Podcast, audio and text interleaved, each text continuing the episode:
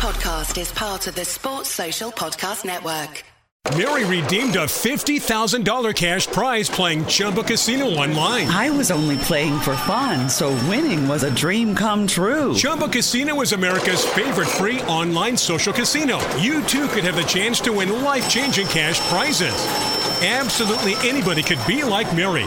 Be like Mary. Log on to ChumbaCasino.com and play for free now. No purchase necessary. Void where prohibited by law. 18 plus terms and conditions apply. See website for details. The voice in the preceding commercial was not the actual voice of the winner. Mary redeemed a $50,000 cash prize playing Chumba Casino online. I was only playing for fun, so winning was a dream come true. Chumba Casino is America's favorite free online social casino. You too could have the chance to win life changing cash prizes. Absolutely anybody could be like Mary. Be like Mary. Log on to ChumbaCasino.com and play for free now. No purchase necessary. Void where prohibited by law. 18 plus terms and conditions apply. See website for details. The voice in the preceding commercial was not the actual voice of the winner.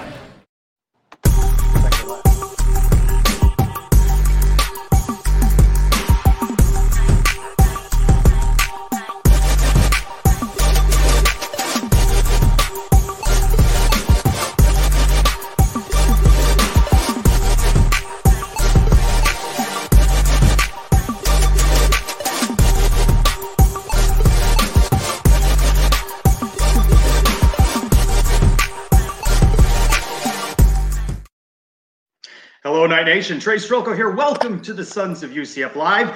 Baseball run rules Memphis en route to the semis. We have football game times. Bring on the nightmare for Boise State and a stadium quest like no other. Let's welcome in one half of the Sons of UCF. Adam is running late. This is UCF Mike. Mike, how are you? Doing good, man. We finally did it. We got rid of the big guy, and now we- we get to play around. You know, the kids have taken over. Let's do it. All right, all right. That sounds good to me. I don't know that Adam can get in. I have control right now. So maybe if I see him pop up there, do we just ignore him for a Yeah, few moments? I don't even know who that guy is anymore. Yeah, that's right. Um, how about baseball today? 17 to 1. They run rule Memphis. They improved to 30 and 28. Mike, they got the big bats seven home runs, including an inside the park home run. Two touchdowns and a field goal we put up today. 17. That was huge. Exactly what we needed today. I said on our show this week, this was the biggest game of the tournament. We had to win this game to put us in a good position for the rest of the tournament. Now we're in the driver's seat. Saturday we would have to lose twice, and if we only just win one, we advance to the championship game. So it's ex- we're exactly where we want to be. And the run rule today helped out so much. We didn't have to use the bullpen, right? So starter went six innings. Game was over in seven. The team is fresh. We have all our arms ready to go, even if we have to play two games on Saturday. I love where the baseball team is sitting right now. Yeah, I agree with you. They had seven home runs today. That included two from Josh Crouch, uh, who we spoke with post game. The team is hitting well at the right moment. They have uh, positive momentum. Again, the inside the park home run. Everyone enjoyed that from Tom Jostin. Uh, and as you mentioned, you like when you don't have to go deep into your bullpen on the second day. 14 10 on Tuesday over Cincinnati. This one 17 to 1. Uh, Jack Sinclair goes six, five hits, a run. But most importantly, Coach Lovelady said after the game, this uh, the team, the bullpen is intact, and they've got the game Saturday now, 9 a.m. against the winner of ECU and Memphis. So that's a knockout game. Boy, now we're big fans of Memphis, right? You want Memphis to knock out ECU.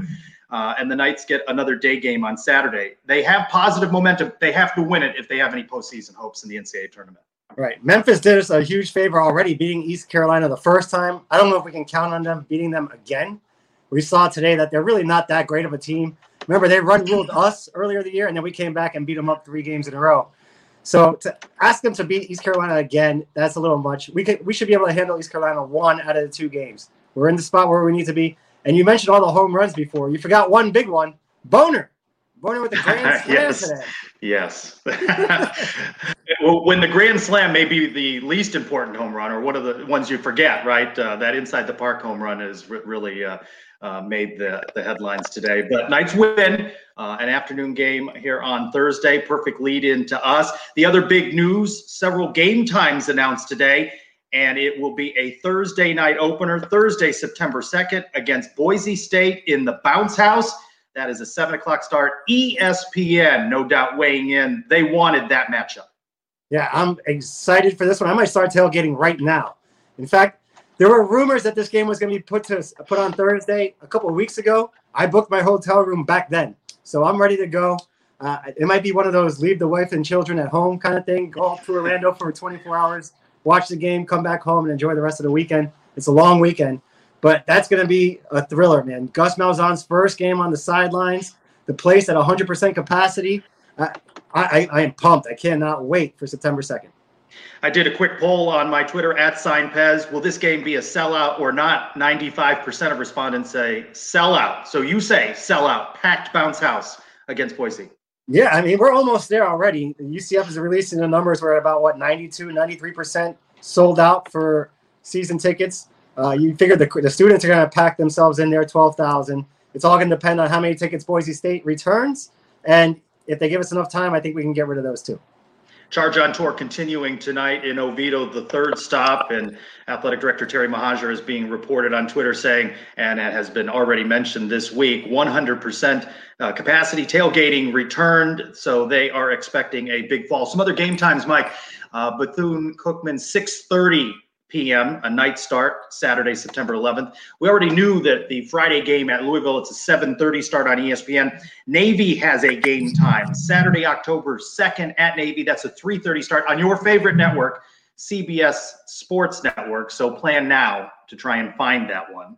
Uh, Friday, October 22nd, Memphis home game 7 o'clock. That's a night game on a Friday, ESPN2. And Black Friday showdown with the Cows undecided whether it's a 3.30 or a 7 o'clock start depends on how the teams do abc or espn so we're starting to see a couple months out less than 100 days the picture coming together. Yeah it's good. You can plan early because a lot of times you don't have that much time to know when the game's starting. Usually we're in that 12 day window and you don't have this much time to plan hotel rooms flights whatever you got to do to get in town for the games. At least you got half the schedule down now. You know exactly what day what time that Bethune Cookman's a 6:30 game. That's the same day the Cows and the Gators play each other over in Tampa. So that's that's a full afternoon. If you want to watch that early, tailgating in the parking lot, then you go watch the UCF game. That's a nice afternoon. Um, the the Cow game on Black Friday could be an afternoon or a night game, but you know it's not a noon game, right? So that's big news for everybody. That's always cool. And then the other night games during the week, Louisville and Memphis. I, that's another one I got my hotel room already booked for. The Memphis Friday nighter that one I may take the family up, maybe do some Halloween Horror Nights or something the next day. There you go. You've got it planned out. You spoke about it on your show, the early line, Boise State, uh, 10 point dog to UCF. No doubt that'll tighten up, but it's a good TV game, isn't it? Gus Malzahn's debut and these big G5 Titans, right? Yeah, if you look at the other day, games on the schedule for that for Thursday night, it's no doubt the prime time game. And the other big name, I think, is what Rutgers and um, I forget who they're even playing. Rutgers is never the other big game. right. So that was a no doubter Thursday ESPN slot. And it sets up as the first big game of the college football season. I'm not sure if there's a week zero this year. Sometimes there is, sometimes there isn't. But if not, hey, first big game of the college football season. First time you're going to see college football back with crowds in a long time. And it's going to be the bounce house. You know that place is going to be nuts. It's just a good scene nationally for UCF. Again, UCF planning 100% capacity. The latest update 93% of season tickets sold less than 100 days. You got to think that they can close that gap. Other news, you talked about it on the pod this week the announcement of a home and home with Florida Atlantic, which you like, right? It's in your backyard, uh, September 17, 2022, at FAU in Boca, and September 13, 2025. Uh, against UCF in the bounce house. A lot of our fans like this. I asked uh, what, do, what do you think? What do you think of the matchup? Hate it? Only 5%.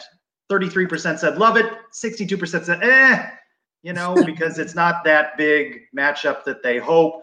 Uh, at Charge on three on Twitter said another home game. Woo. And at Dan UCF fan says, my old stomping ground, so I love the visit. Got to fill schedule holes in the short term. Uh, I like the idea of staying in state. Yeah, I don't know who the five percent are that hate it. That they're either Cal fans getting in on your poll or just people that like to cause trouble. There's no reason to hate the game, right? We got to fill the schedule somehow. And FAU is a nice in-state opponent. It's good for recruiting. It's good for the team. It's good to get a win. It's a game we should win. We've never lost to FAU. We should keep that going. Uh, for me, it's perfect. I've said it many times.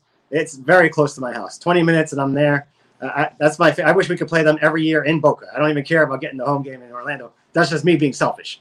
But it, it, it's a good. It's a good rivalry. I mean, it's not a rivalry, but it, it can develop into one. I mean, FAU has been more competitive than the Cows in recent years. So, and we've seen that we we can lose to FIU. We've done that a couple times. So it's not just a gimme game. It's a nice game. I'm excited for it, especially this year. And then you got to wait a few years. Mohajir said that that's just the way the schedule worked out. I guess they probably already had enough road games in 23 and 24. So it just worked out that they're going to come back in 25. That's fine with me. I, will be fine if we schedule FIU in 23 and 24 to, to fill in that schedule. And it's a good time to remind folks, as we've featured on Sons of UCF Live and as on the pod, you broke this news during your interview with Terry Mohajir. He revealed to you first that the FAU series was upcoming. The non conference schedule in 2022, September 1st at FIU, September 10th against Louisville at a home game, September 17th at FAU, and September 24th against Georgia Tech, unless, of course, there are some changes and uh, we don't even want to talk about weather. Let us, uh, without Adam, I will try and bring in our first guest, Mike. So bear with me. This, there he goes. This is John Morning. Uh, he and his son Miles are out at the Charge On Tour live from Oviedo. John and Miles, welcome to the Sons of UCF Live. Can you say hey, buddy? Hi. Hey guys, talk about the night. What is it like? I see Adam is with us now. Adam, welcome in. We just brought in John and Miles. Take us to Oviedo, John. Tell us what's going on at the Charge on Tour stop. Well, I, will tell you, it was it was a fantastic night here. Um, it started out they had they had a pretty decent amount of time where you could go around and, and talk to the coaches and and, and chit chat and and it, it, was fantastic. So we got to talk to, to Coach Abe and Johnny Dawkins and Miles got to got to meet all of them. And a little backstory is, is Coach Abe went to uh, the University of Iowa where she played basketball, and I was actually a student at Iowa while she was while she was playing there. So kind of a little bit of history there. I did my grad school at UCF, so so I'm kind of an alumni of both, and, and we both are, which is kind of neat to know. And and uh, so talked to her, her talked to uh, Coach Dawkins for a while. Fantastic guy. Uh, the soccer coaches, the golf coaches. You know, one of the most important things when when Terry got up on stage and was talking about the success of every program at UCF, and when you look at it, and you think how many NCAA bursts, how many tournament victories, how many conference victories, uh, conference championships UCF has had in just this last year more than a lot of schools see in, in a decade. And it, it was a phenomenal time. Uh, the coach, uh, or Terry talked about the hiring process with, with Gus and, and how Gus was one of his his first call before he even officially had the job. And it, very interesting, interesting aspect. And, you know, we kind of, to be 100% honest, we were on the Gus bus before there was a Gus bus. So when they were talking about coaches, uh, we, we were discussing who who we needed at UCF, and, and something I've always said, and I, I told Coach Malzahn this after after the event, is that I've always felt that UCF needed a head coach, not somebody learning how to be a head coach. So I, I think that that was a fantastic thing. But you know, the basketball coaches talked at length about wanting to shape and and and influence young the younger generation and teach them everything they could get from school. And then when Coach Malzahn came on, he talked a lot about the opportunity here, talked about the quality young men on the team, about how not a single player entered the transfer portal without, and they went a full month without a, a, a head coach. So that's how tight of a team he has, and that he's he's inheriting here, uh, as well as as then talking about how he's trying to get to know the players when he first came on board, uh, talking to each player before spring camp and then again after, as, as it came to a close, making sure he's getting to know all of them. So it's all about shaping young men and, and the quality of the coaches he brought in. Not that they're they're the, not saying they're not the best coaches. I think we got a great set of coaches, but also that the quality of them coming in and and caring about the young men and the quality of that they bring on the on the personal side and the ability to, to mold and, and help these young players become become prepared for life as they move forward. So it was a fantastic night, and and I got to be honest, uh, I, I couldn't I couldn't have said more. John, what's the crowd like out there? How many people are out there there? Is it lively, Right now- festive? Right now, not many. but I will tell you, it was a decent sized crowd, um, and and a lively crowd. It's it's Oviedo, so we're pretty close to campus. And and Miles and I, we we don't live in Oviedo, but we drove up from Orlando, a whopping extra 15 minute drive. So, but uh, a, a great crowd. Miles, I want to ask Miles, what was your favorite part of the night? What was your favorite part, buddy? meeting Coach Malzahn. You look like you got a football there. Did you get him to sign it? Yeah. That's pretty cool, man. Who else is who else signed that thing? Uh, it, it was Coach Dawkins and Malzahn, Coach Malzahn. Awesome. So I, I saw on Twitter that Coach Dawkins uh, revealed a little bit about future scheduling. Oh yeah, it sounds like we've got we got some pretty good games coming up. Uh, especially this next season should be a lot of fun at home. So if you haven't bought season tickets yet, do it do it now. A little pitch for the basketball team. Um, but I mean, think about it. We have Michigan at home. We're playing Florida State again.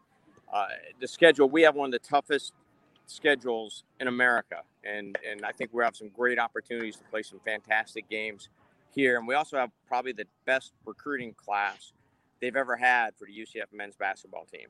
So it should be should be a lot of fun this year, and it'll be a young team, but it'll be a fantastic team. Exciting to watch. John, I know you followed UCF for a long time. How excited are you personally for this upcoming football season?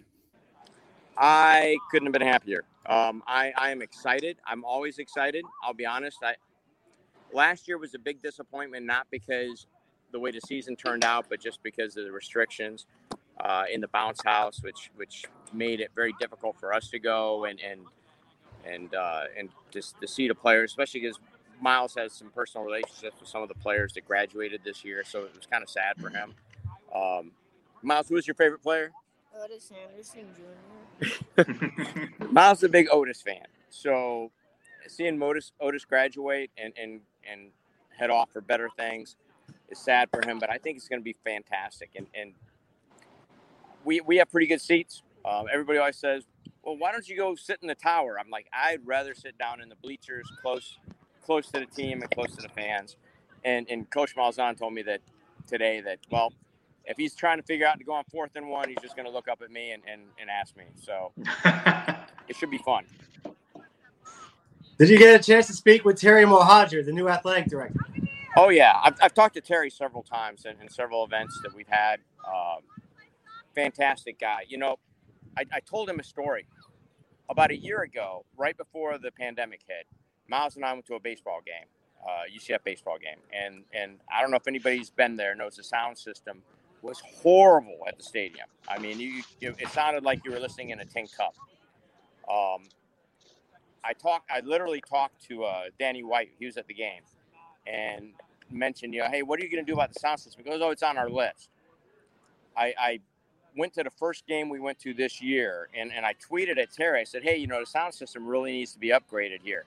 And he tweeted back he was working on it. And anybody that's been to a baseball game later in the season knows that that it's been fixed. And we have probably the game experience at UCF baseball games is phenomenal now. So if you didn't go this year, wait till next year. I think it's an even better team, and, and, and it's a much better game experience.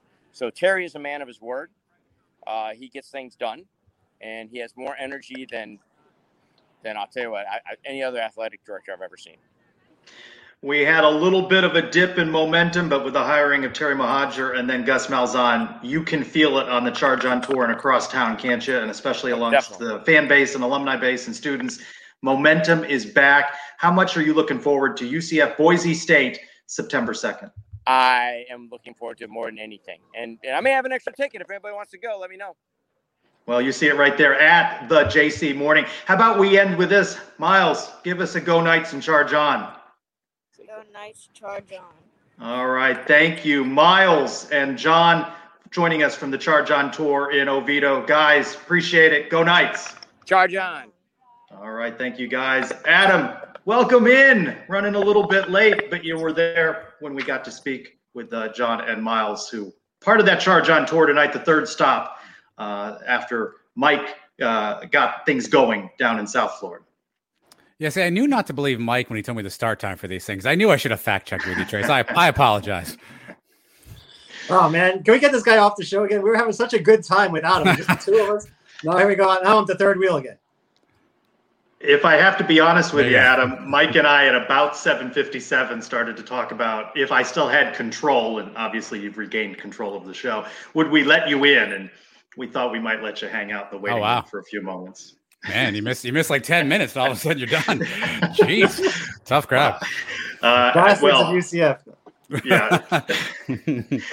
Uh, well, welcome in, Adam and everyone, Sons of UCF Live. We talked earlier about uh, game times and, and knowing the Boise State game is a Thursday night opener. Other football news. Well, but let me, before we do that, Adam, what do you think? You like that game time, ESPN primetime slot, national profile matchup? Yeah, I'm, I'm always a fan of that first Thursday night college football game. To me, it feels big. You know, you come home from work, you know, there's a game on. It was, you know, I think one year wasn't it South Carolina UCF, Mike? I, I feel like they were the opening game one year, um, and that's that's always a fun time when you have that game on. So for the fans, is a Thursday the best day? Probably not, right? You got work, travel, things like that. But um, I think it's a it's a good spotlight. And and listen, I think for us, Gus deserves this kind of national you know, a pedestal to himself and, and ESPN obliged, and they must feel the same. So um, I think it's a win-win. It's better than being buried at, you know, 330 on a, you know, on a Saturday playing Akron on uh, ESPN double plus or something. So I'll, I'll take it all day. Double plus.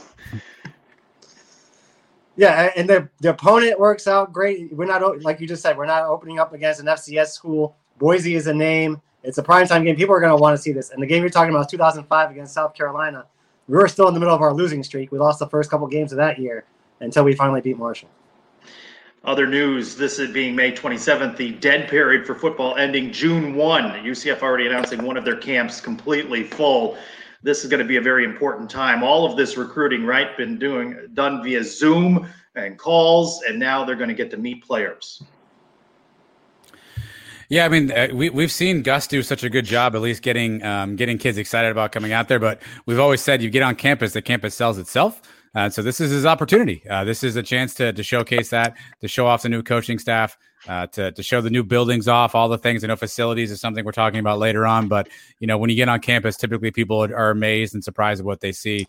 Uh, and and Gus does a nice job. I saw he saw he sent a cake to somebody's mom or something for their birthday. Uh, so Gus clearly has some. Uh, some creative ways. So maybe Gus's creativity with our campus, with the momentum and the uh, the future of college football, and maybe we get a few more booms out of this deal. You think he's been doing a ba- uh, bang up job on the transfer portal? You ain't seen nothing yet. Wait till he gets these kids on campus in face to face meetings with them. I see four or five stars lining up all summer coming to UCF. I like it. I like it. Uh, the PFF college rankings, UCF checking in number 34. Uh, Florida 7th, Miami 18th, the Seminoles 65th. Uh, expectations maybe just middle of the pack there for UCF, 34th. Uh, do you like going in a bit of an underdog going into the season?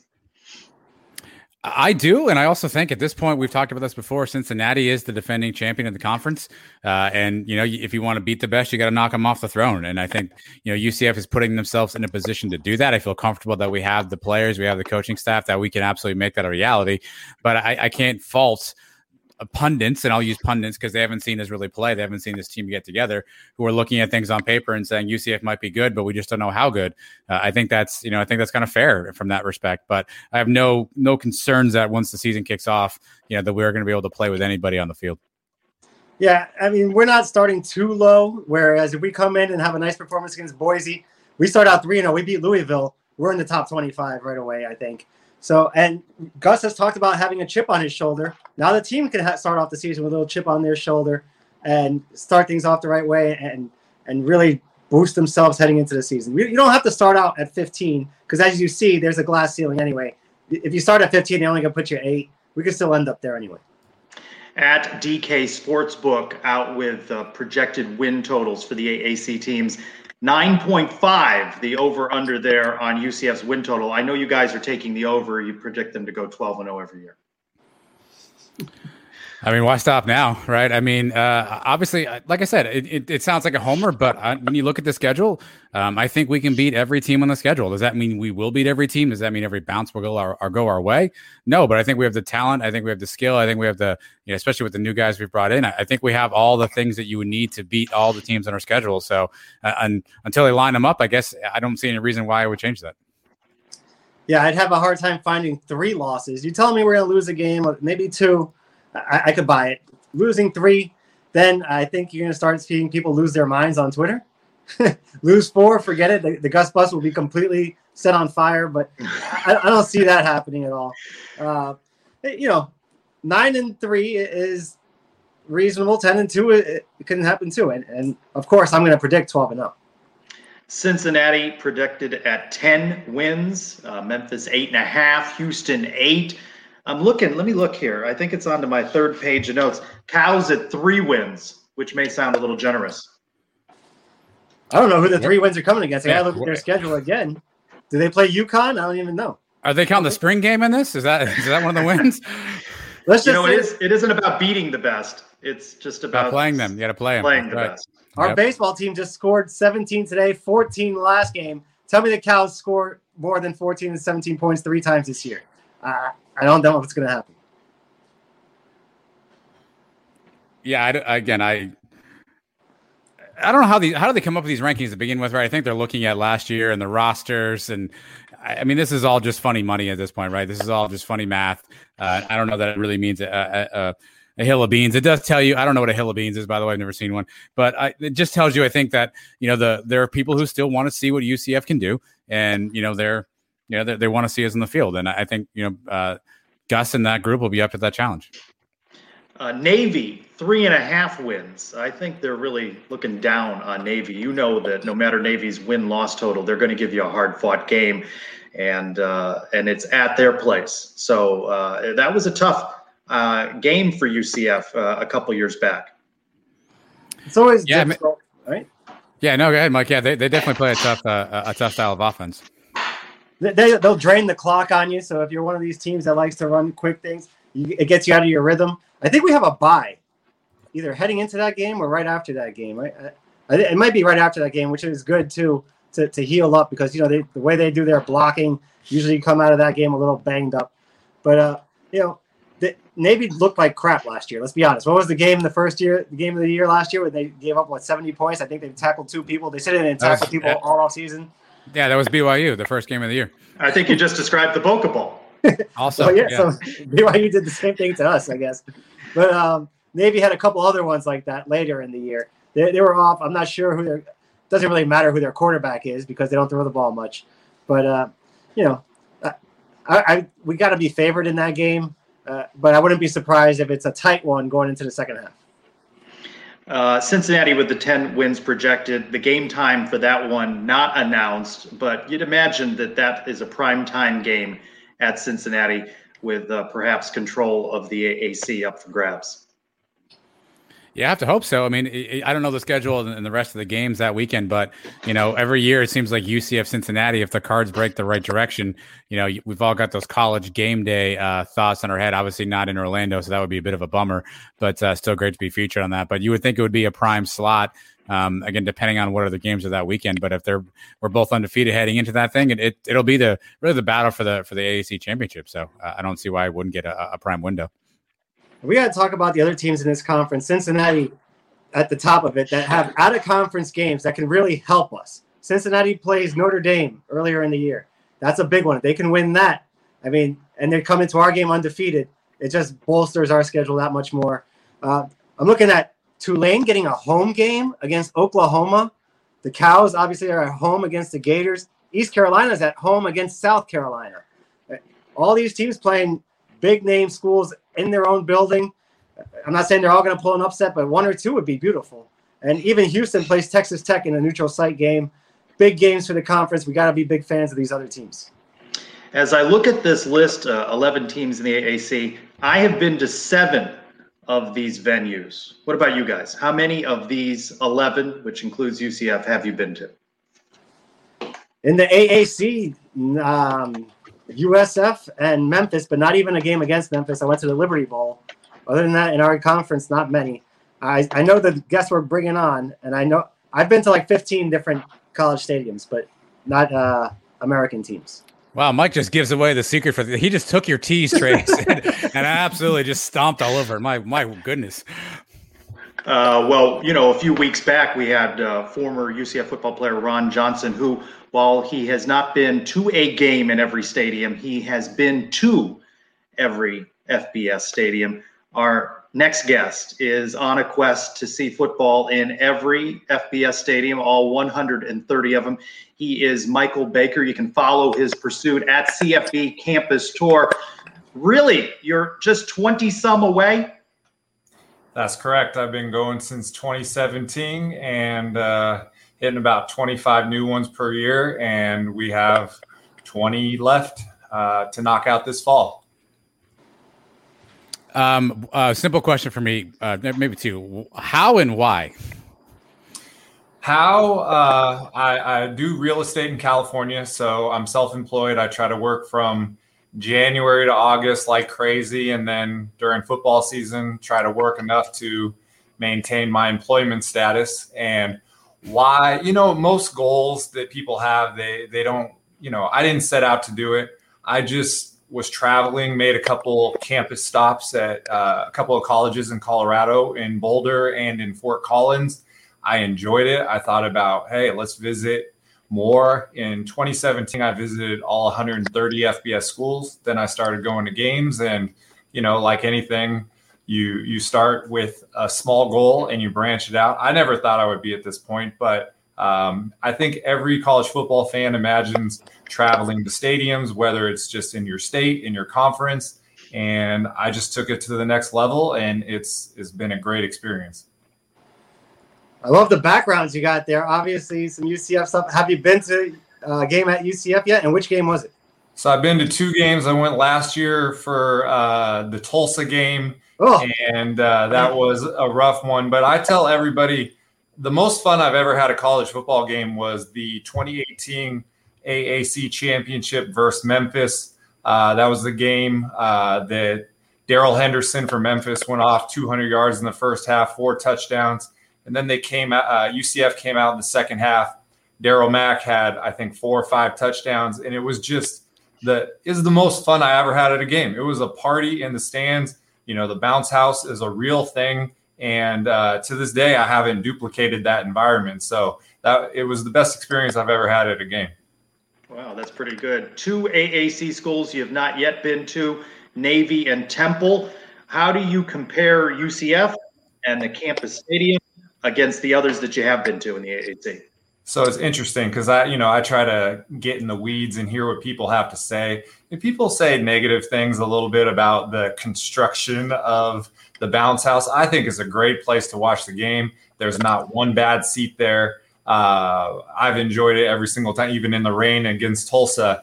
You know, Temple, I, I have a thing against college football teams playing in pro stadiums, and I don't like it. I wish everybody had their on campus stadium. So uh, the Linc is the Philadelphia Eagles Stadium. I mean, I, am going to try to fit in a game this year. Uh, it's the same. I know you guys. USF does the same thing. They play in the Tampa Bay Bucks Stadium. I mean, there's a Buccaneer ship there, and they're the Bulls. It doesn't make any sense to me. Um, and then Navy, I had a chance to go last year. They were playing BYU opener. I didn't go because they didn't allow fans. So this year, I'm actually locked in. No, uh, September 4th, their first game against Marshall. I'm going to go to that one. Has there been a stadium? What's the? I mean, some of these are and really like out outskirts college towns. What's been the most difficult travel you've had to try to get to one of these more obscure stadiums? Yeah, I would say maybe uh, Appalachian State uh, in Boone, North Carolina. Um, you know, Happy Valley in uh, for Penn State. Uh, those aren't anywhere near airports. Uh, I just got done doing a spring FCS travel season because they pushed their season to uh, the spring, and a lot of those schools, you know, whether it's your North Dakota State, uh, South Dakota, they're off the beaten path. So, uh, you know, you tend to see the bigger conferences have more localized locations. You know, Vanderbilt's in Nashville, uh, Georgia, Athens is about you know 45 minutes from Atlanta. Uh, and then the smaller schools, they're you know the directional schools as we call it, they're a little bit further away from a, a major airport. Obviously, UCF is an exception, uh, being in Orlando. A lot of these stadiums are probably some older places. Which place is the biggest dump you've ever been to? And you said, "Man, I'm never going back to a game there." Hmm. Oh my goodness. Um, some stadiums have uh, they've branched off of, and it doesn't look natural. Um, I'm trying. I had this question the other day, and I, I've been used to so so used to speaking positive about everything. Uh, I can tell you it, it's not a FBS school, but I went to uh, Kennesaw State in Atlanta. It's a soccer stadium. I did not like that. Um, ooh, you know, oh, I'm going to throw out some names. It's, you know, Kansas Stadium is old. Uh, they've retrofitted it a little bit. The scoreboard is way away from the from the the stadium. The other thing I have a pet peeve about is I don't like stadiums with tracks. Um, I think that is the ultimate indicator of a small school. So you got like Buffalo, for example, they have a track around their stadium. Uh, places like Boise State, Appalachian State, they filled in their tracks. Um, so you know, I'm not a huge fan of you know the LA Coliseum is gigantic. There's a lot of obstructed seats you can't see. So um, I do like older stadiums. Uh, I love the Sun Bowl in El Paso. Uh, Aloha Stadium, unfortunately, just got condemned uh, for disrepair in Hawaii. Uh, so I'm not just, you know, in love with the new stadiums, but there are some older stadiums that uh, I think are on their way out. I thought for sure Eastern Michigan might be on the list of venues that you might not enjoy. Yeah, the only thing that makes it unique is they got the gray turf, so I guess you could do that. But that one also has a track around it too, and typically it's like minus 50 degrees when you go there. So it's not necessarily the, you know, they call it football weather, but when you're sitting in the crowd and you're not playing, it's not football weather. You're just freezing your, you know what. What's funny about that stadium is it's one exit removed from Michigan Stadium. Yes. So you see you see it on the highway, Eastern Michigan, this exit, next exit, Michigan, and you're like, ooh, if you're choosing between those two. I see you still need Army and Navy, which means you've been to Air Force. I've been to a game at Air Force uh, and really enjoyed the flyover uh, yes. before the game. What have been some of your favorite uh, traditions uh, that you've gotten an opportunity to see? Yeah, I mean, every military academy school is going to be great. Actually, uh, September 11th is uh, Army is hosting a game and the 20th anniversary of September 11th. So I'm looking to try to go to that one. You know, I, I, I went to Clemson. You know, running down the hill, Death Valley. That was cool when you go to Texas A&M, we're t- another military academy. They have the cadets on the field throwing arm signals up, uh, coordinating chants with the 12th man. Uh, you go to jo- Georgia Southern, they have an eagle fly down on the field. Um, you know the the Texas A&M band, they formed the T uh, at halftime. I'm I'm looking to go to Ohio State this year and see them spell out Ohio. Um, it's it you know the cool thing about going to this is when you start off and you think oh, it's only the big schools. But when you go, I've had some of the, the best experiences at, at uh, G5 schools. Uh, you know, my joke is I could go to the big house in Michigan and parachute off the top. Nobody cares. I went to Georgia Southern for the 100th stadium that I've been to. And, you know, I'm, I'm getting DMs and getting followed by the coach, Coach Lunsford. I'm doing local interviews. I got to fire the cannon on the field at the ROTC to end the game. I got a message from uh, Cole Swindell, who's a country singer, you know, telling me to enjoy the town. So, you know, when you do this college football travel, you know, yes, you want to know, knock out the big schools and you want to do it, but the interaction you get with the G5 schools and the the fans, and they take pride and they want you to see it in their eyes. I mean, to be honest with you, when I'm done with all the 130, I'm going to go back to the places I have the most fun and and places like UCF. I've had great experiences at. Do you have a favorite team? Who's your team? Like, do you root for a college football team yourself? Hmm. So I grew up in San Diego, and uh, you know I would consider myself, uh, if I had to say, would be an Aztecs fan. But you know we don't have those historical. You know, it's not like if you're an Oklahoma fan, you have to hate Nebraska. So there's no built-in venom from San Diego State that would, you know, uh, you would go, oh man, I, I hate Alabama no matter what. So I mean my dad played college football. He played. Uh, he was on BYU, and then he transferred to a small school in California called uh, University of Pacific. They don't have uh, football anymore, but they did for a while. Uh, but yeah, I mean, I was a pro guy for a long time, but I just got tired of you know, this team, I live in Northern California. We just had the Raiders go to Vegas. The A's are talking about the leaving. The Warriors went across the bay. The Niners aren't in, in San Francisco anymore. So you'll never hear a college like UCF say, hey, if you don't add 5,000 seats to the bounce house, we're going to be moving to Fort Lauderdale. It doesn't happen. So I love college sports. I mean, I'm a San Diego State fan, but not enough to prevent me from enjoying, you know, all the schools out there.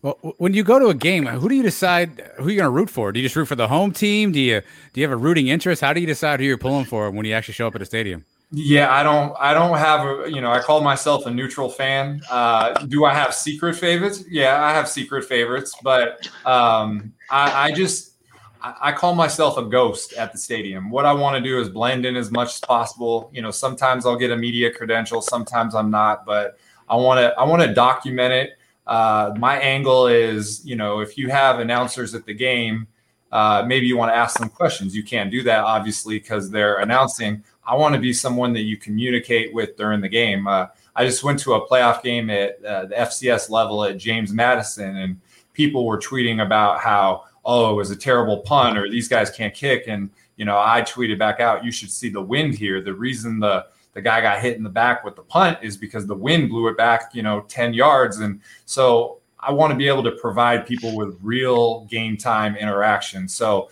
I don't necessarily pick who to root for. I just want to be there and, and kind of take it in and be a, a neutral party.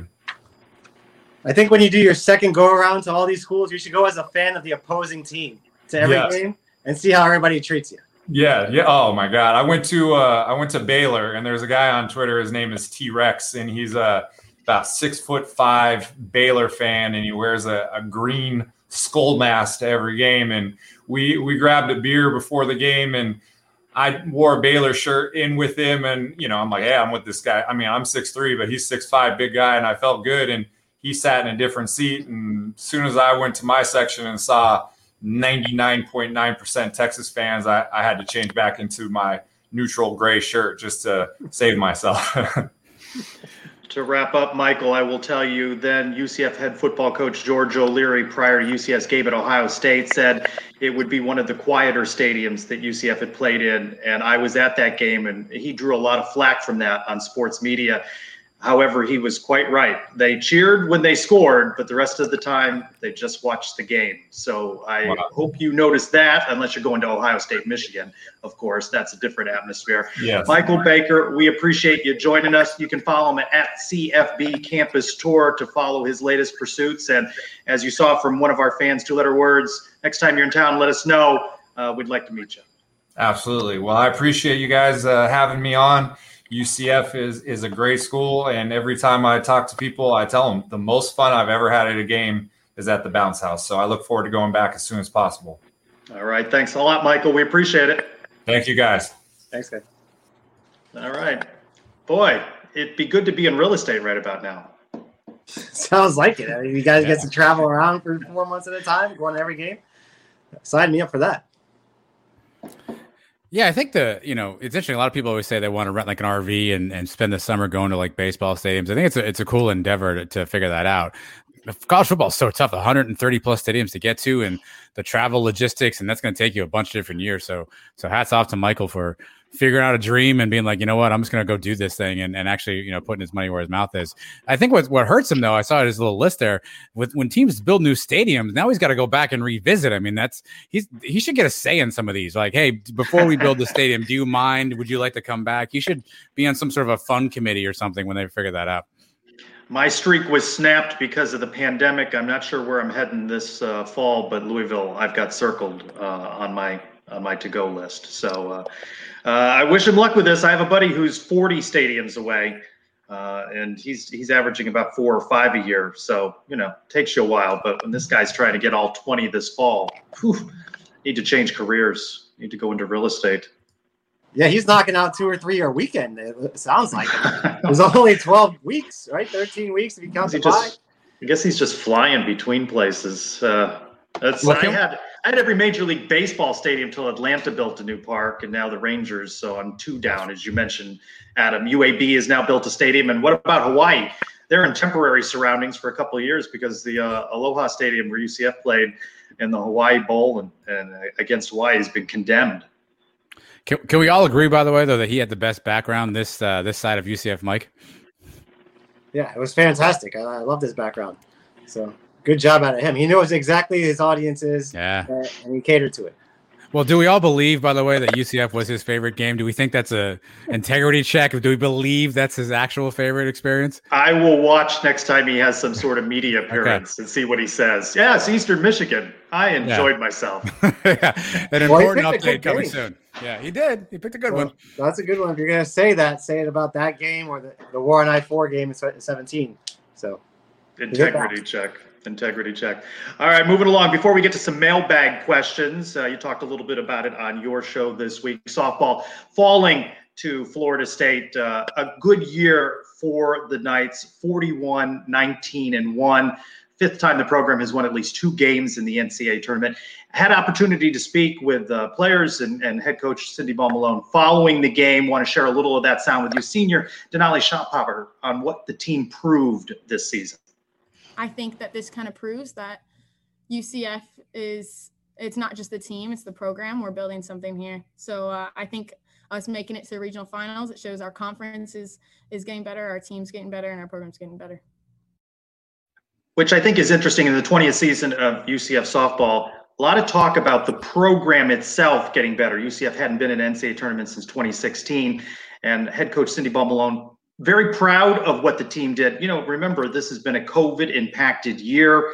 Everything has been disrupted, and she said that this team really building a legacy. Uh, the legacy of it building the program.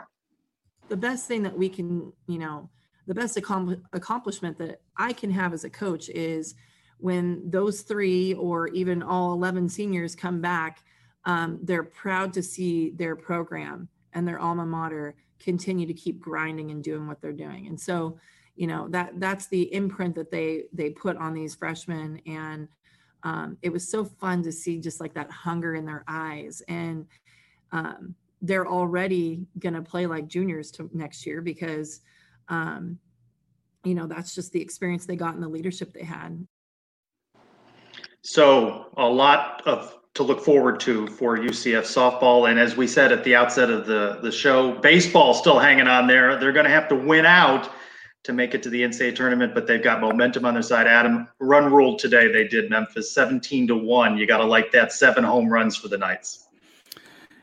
Yeah, we talked about it last week with Harry Hikari. I mean, UCF's really got nothing to lose here, right? You go out, you play loose, you just have some fun, you let it rip. I think was the way Harry phrased it, and you've seen that so far in the tournament.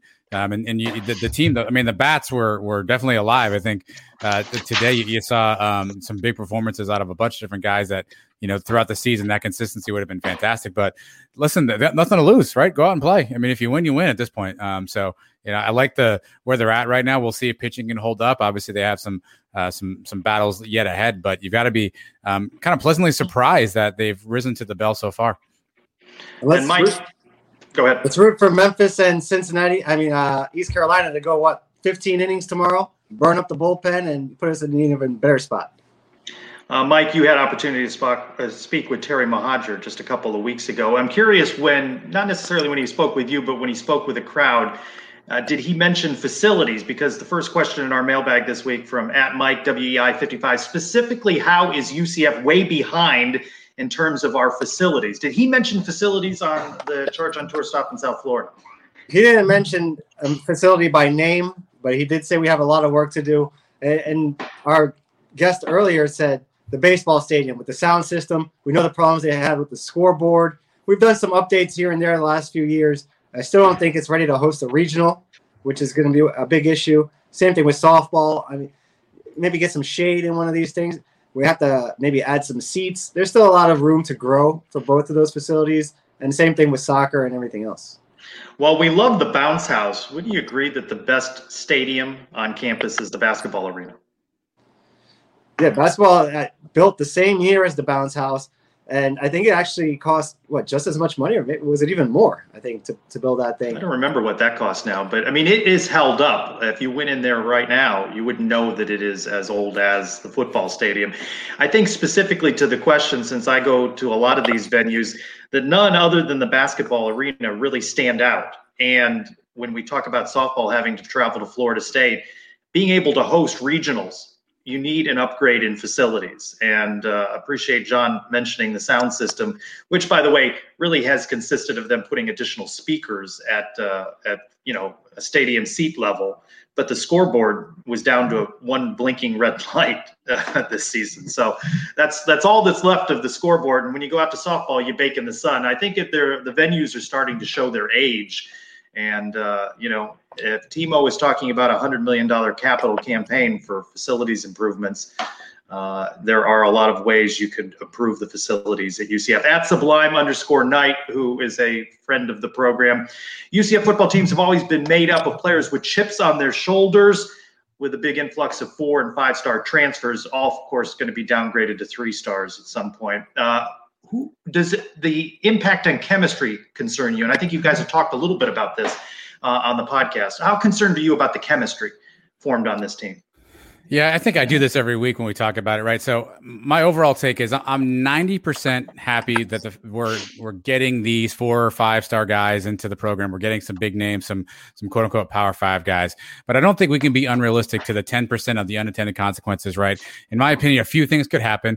A there could be some infighting, right? So the guys who are there obviously are, are saying, "Hey, who are these new guys?" If that causes a, a faction, I, I, feel like you saw some of that under the Heupel regime. I feel like Heupel maybe wasn't as well equipped as a coach to handle that.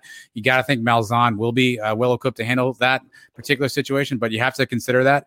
Um, you know, will there be some jealousy, infighting? You know, two, what does it do to our overall depth? So the guys who've been at UCF, are they going to, you know, one day you wake up, you're the number four receiver, and now you're the number seven receiver. Uh, you know, are you, are you sticking around? Are you going to try to head out elsewhere for the portal? And then three for me, what does it do to high school recruiting? Are we are we burning up scholarships in future years? You know, is that going to be something where we, it's used against us in high school recruiting, where they're going to say they're going to bring in some guys over you from the portal? But overall, I think it's ninety percent good. I think fans just shouldn't turn a blind eye to the fact that there could be some um, unintended consequences. I think anytime you bring talent in and talent can push talent, that's always a good thing. But I don't think we should be blind to the fact that this isn't going to be a hundred percent slam dunk. Yeah, the the thing that's going to matter most is are we winning games? If we're winning, nobody's going to be complaining about you know who's getting the playing time, this and that. The, winning is the most important thing. But the the thing you mentioned about the high school recruits that that can be a factor. We may not be able to sign as many high school recruits going into next year because we're using up the scholarships with the transfers. We're just going to have to be um, more cautious of who we're offering, and that may actually get us better recruits. So we're not going to know the true answer to this till after the season, or maybe after a couple years to see how the whole thing plays out. But right now, I'm not too worried about it. Actually, I'd be curious, Trace. I don't. Our guy Lee Wigglesworth here is doing some research for Mike. Maybe while he's on the interwebs, he can do the same for me. What's the most number of transfer portal transfers a team has had? Uh, because I think this is sort of the new age of college football. Is you know our team's going to be able to really build a roster out through the portal.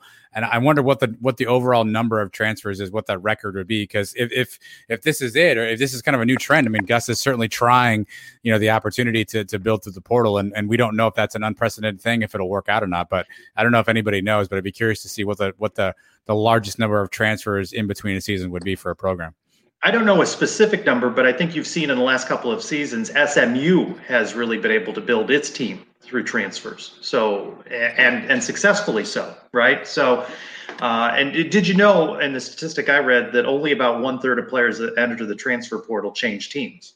So just because you enter that transfer portal doesn't mean you land somewhere and immediately compete. And I think competition is good uh, for for right sports and, and every venue. So I, I think they're only going to benefit. Remember, Gus hasn't lost anybody uh, really, you know, that is a significant contributor, and certainly none have gone to Knoxville, right? So when we're talking about team chemistry, maybe team chemistry wasn't where it needed to be uh, following that Boca Bowl loss, right? So uh, I, I think Gus has infused team chemistry. At Go Knights underscore Paul J, who you know very well. What transfer is going to make the biggest impact on the season? And he has a specific question for you, Adam. With Marlon gone, who is your breakout player? You ready to name that breakout player? on the Sons of UCF Live, or are you going to build a crescendo to that at some point during the pod summer season? Yeah, I can't give away all the secrets here this early in the off season. I appreciate Paul Jones for the question. Always hard hitting questions. He's UCF Mike Jr. in that respect. But um, which you know which transfer is going to make the most impact? I mean, I don't want to steal Mike's guy. I know he's going to go with the big cat, uh, so I don't want to steal Mike's guy because I know he's got dibs on the big cat. Um, so I, I don't want to take him. But I'll, I'll take a flyer. Let me go with Jordan Johnson, the receiver from uh, that just came in from Notre Dame. Uh, you know, we, we know this kid's got a bunch of talent. Seems like he had some challenges, maybe acclimating at, at Notre Dame. Uh, so let me go Jordan Johnson, um, just because it's worked out well for UCF in the past for guys named Jordan Johnson. And we lost Mike. Well, he's saying I'm going to go for the big cat because I love the big cat. The big cat's fantastic. I, his audio isn't working right now, but um, he's going to nod his head that he's talking big cat right now. Yeah. I'm going to throw an audible on one uh, at two letter two words. If the secret for success is to underpromise and overperform, could Gus be setting UCF fans up for a letdown by raising fan hopes? How about that one? Setting up makes it seem like it's nefarious. I mean, I don't think he's going in to try to you know pull the wool over somebody's eyes here. Um, but Mike said it earlier on the, the the first time we we squeak out a twenty to nineteen victory, you know, people are going to have their you know their hands on their heads. We're going to be surrender cobra positions everywhere. Uh, so certainly the buildup will be uh, it has been climatic we'll see how it happens when or what happens if we get to that point because uh, either way when we lose again the, the fans are going to be you know uns- insufferable but I, I, think you'll take this positive momentum and and everyone is out there realistically while we kid about being 12 13 14 15 and 0 i think everyone understands that each game is unique and we know the ones that are challenging. Um, so i don't know that it's nefariously building that up but certainly uh, you're excited about the possibility Mike's also excited about the possibility. Mike, we have no audio from no you. Audio. Yeah. I will end with some homework for you guys as we only have left. a couple of minutes left in the show. At UCF One Big Ohana, Eric asked, now that all sports are done, well, baseball's not done yet, give each sport a letter grade on their season from football to track and field to soccer to softball, both men's and women's, and the outlook on next season. To which I responded, it is only an hour long show, and we had other guests. So, how about we do this? Let's break it up. Uh, next week, let's grade the men's sports, and then because there are twice as many women's sports, we'll take a look at them the uh, the following week. So, assign a grade. That's your homework uh, Adam, you'll you'll hear that. Mike did not hear it and may not come prepared with those letter grades. Mike, are you back? Do you have audio? Uh, you tell me. Can you hear me? We can hear you. The ratings went up though while you were silent. That's all I know. I don't. Uh, the uh, the question uh, that we're going to punt till next week is assign a letter grade to each of the sports. That's uh, Eric's question, and uh, we're gonna we're gonna take a look at the uh, the men's sports from football to baseball next week and assign letter grades. Okay, that's your homework for next week. Sound good? What is he saying? What is he saying? Football. Okay. We can, we, we can hear him. I'm not sure. I'm not sure he has props. we actually have audio from him now. So when he was when he was yeah, silent, he was talking. Now he has audio. He's holding up signs. Anyway, next, next week. Hold hold those grades, those letter grades till till next week. I got to say, I I have listened to all 134 episodes of, of the podcast. I was duped today driving around for work.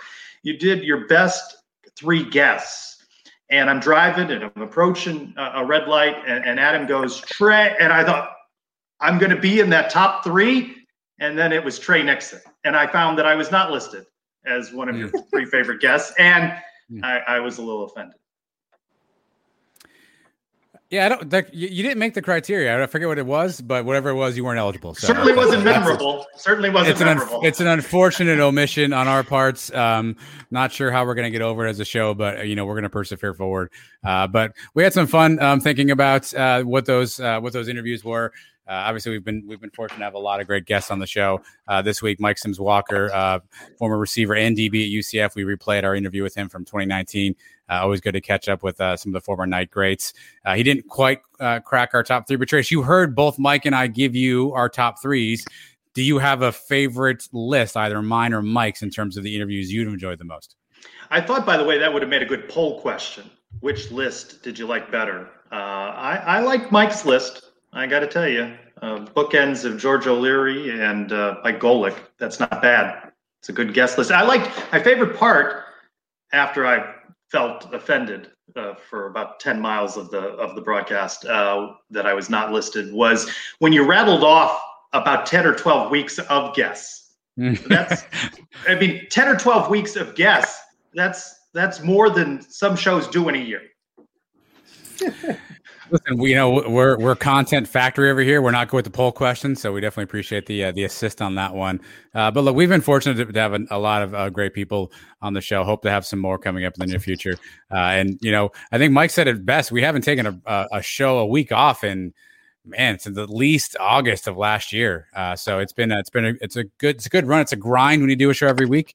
I know not everyone can relate to that, but it's definitely a grind when you get a show in each week the list I was going off were just the players and coaches and ads. I don't. Think we didn't even have the list of all the media people we've had on, like Trace back then. Oh, we, here we go. At I, eight fifty nine, in the dying embers of the Sons of UCF Live, I, I get a mention. New big three as one of the top 178 guests that have appeared on the program. Chantel McCabe, number one. Eric Burst, number two. Oh, yeah. Trace Trylko number three. How's that? You're in. Uh, there we go. Oh, there we oh go. Brandon Brandon Helwig. I mean, oh, oh boy, calling again. Eric Lopez. He called your daughter's softball game.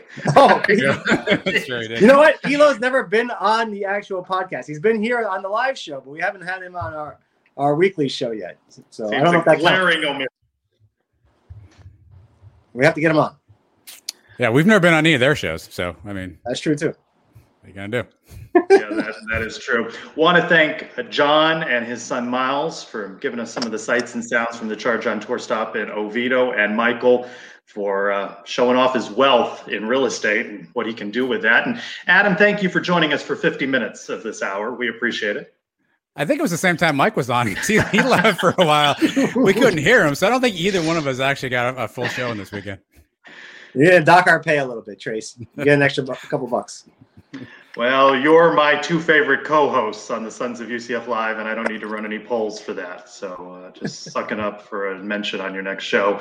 Episode 135 coming out next week, and we hope you will join us for the Sons of UCF Live, 8 to 9, streaming on Facebook, Twitter, and YouTube. For now, I'm Trace Trylko for Adam and Mike. Go Knights! Malzahn! Yeah. Oh, Malzahn. Oh, oh yeah, like- on Facebook, Twitter, and YouTube. For now, I'm Trace Trylko for Adam and Mike. Go Knights! Malzahn. Yeah. Oh, Malzahn. Oh, oh yeah, like- Sports Social Podcast Network.